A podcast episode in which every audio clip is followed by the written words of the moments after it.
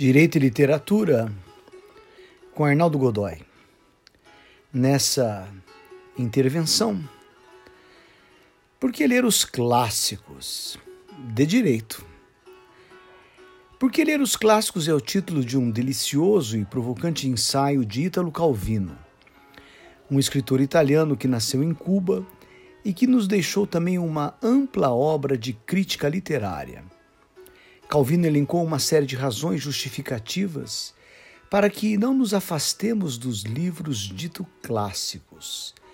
Porém, como condição para expor suas razões comprovantes, deveria enfrentar, e afrontou, uma pergunta complicada para quem gostamos de livros. Afinal, o que é um clássico? Sigo com Calvino, parodiando e com interpolações de nossa cultura local e mirando no auditório jurídico, com reminiscências de nossa literatura jurídica dita canônica.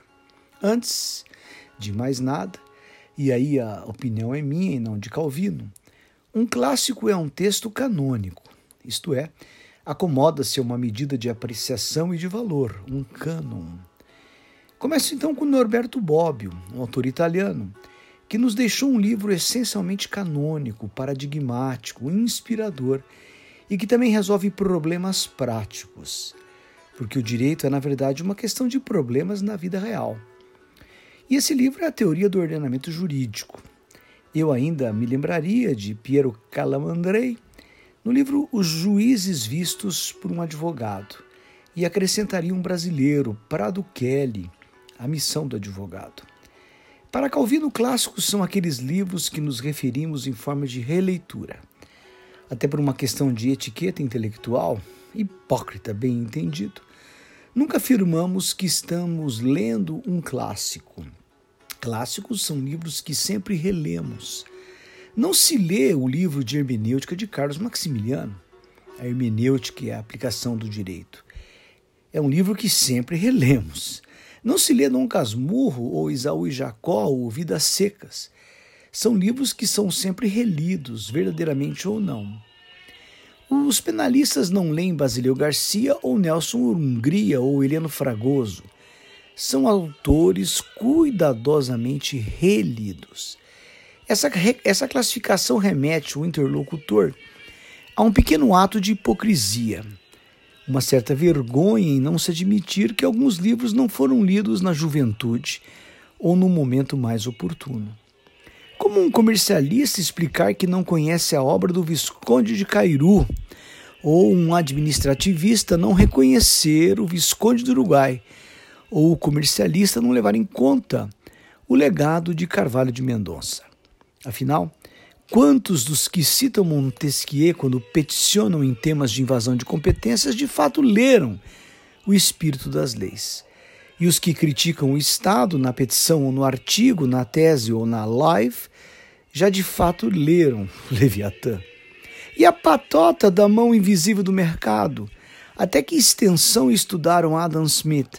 Antes de mais nada, um moralista que orgulha a cultura inglesa. E os que afirmam que Maquiavel justificava os fins pelos meios, por que não citam exatamente essa passagem tão falada e talvez tão pouco lida, até porque não escrita dessa forma em lugar nenhum?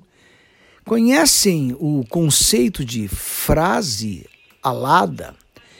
Um clássico, continua Calvino, é um tesouro de experiência compartilhada por quem o leu e o amou.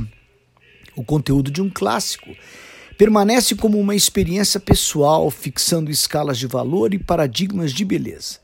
Não é o que sentimos quando lemos os discursos de Demóstenes ou Cícero, ou quando apreciamos Aristóteles no livro 5 da Ética a Nicômaco, ou quando nos assustamos com o peso intelectual de um requerimento de habeas corpus redigido por Rui Barbosa em matéria cível, o que dá início a uma doutrina brasileira de uso de remédio originalmente penal para questões de fundo político ou administrativo. Um clássico exerce sobre nós uma influência particular. Seus aspectos mais tocantes escondem-se nas camadas de nossa memória, frequentam nossa consciência individual e coletiva. é um repertório perene de alusões e de significados. Porque mantemos conceitos de direito privado, que um dia lemos em Joaquim Ribas, em Clóvis Bevilacqua, em Washington de Barros Monteiro, em Silvio Rodrigues, em Pontes de Miranda, em Caio Maio da Silva Pereira, em Francisco Clementino de Santiago Dantas, ainda que o código seja outro e que todos esses autores tenham passado.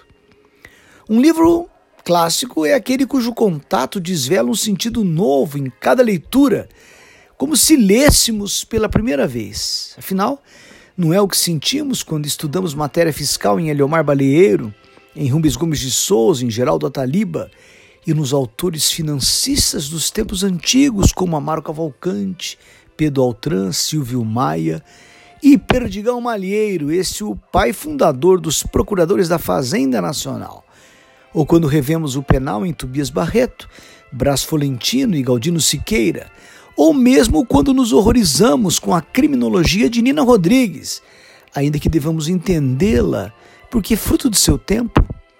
Um clássico é um livro lido pela primeira vez com a impressão de que já conhecemos as ideias ali lançadas. Foi, por exemplo, o que senti quando li as memórias de José Afonso da Silva, meu itinerário constitucional, e de algum modo percebia que aqueles fatos todos eram um patrimônio comum, isto é, uma luta por um Estado digno de arranjos institucionais. É a mesma experiência que se colhe com os dois livros de memórias de Miguel Reale. Além do que, quem não leu as lições preliminares de Direito do mesmo autor não passou pelo primeiro ano da Faculdade de Direito. É um ritual de passagem. Um clássico é um livro que não esgota o que tem a dizer a seus leitores. É o que se sente em cada leitura de Hermes Lima, Introdução à Ciência do Direito, ou do Tratado do Direito Natural de Tomás Antônio Gonzaga, que também era poeta. Um clássico não ensina necessariamente algo que já sabíamos.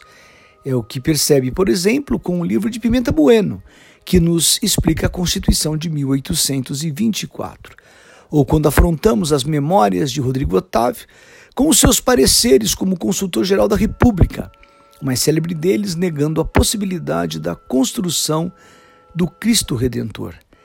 Atentava contra o Estado laico. Os exemplos correm para Levi Carneiro, Temístocles Brandão Carvalcante, Francisco Campos e tantos outros. Um clássico representa um universo de conteúdo conceitual. É um passo na cadeia de uma genealogia explicativa. Calvino conta-nos que Sócrates, antes de ser executado, pedia que lhe ensinassem uma certa melodia na flauta. Seus amigos inquietaram-se e perguntaram qual a serventia desse estudo. Ele morreria em pouco tempo. O filósofo respondeu que pelo menos aprenderia a melodia antes de morrer. Por que ler um clássico? Uma resposta apropriada pode seguir a atitude de Sócrates. Isto é, porque vale a pena o esforço de ler um clássico enquanto se tem vida.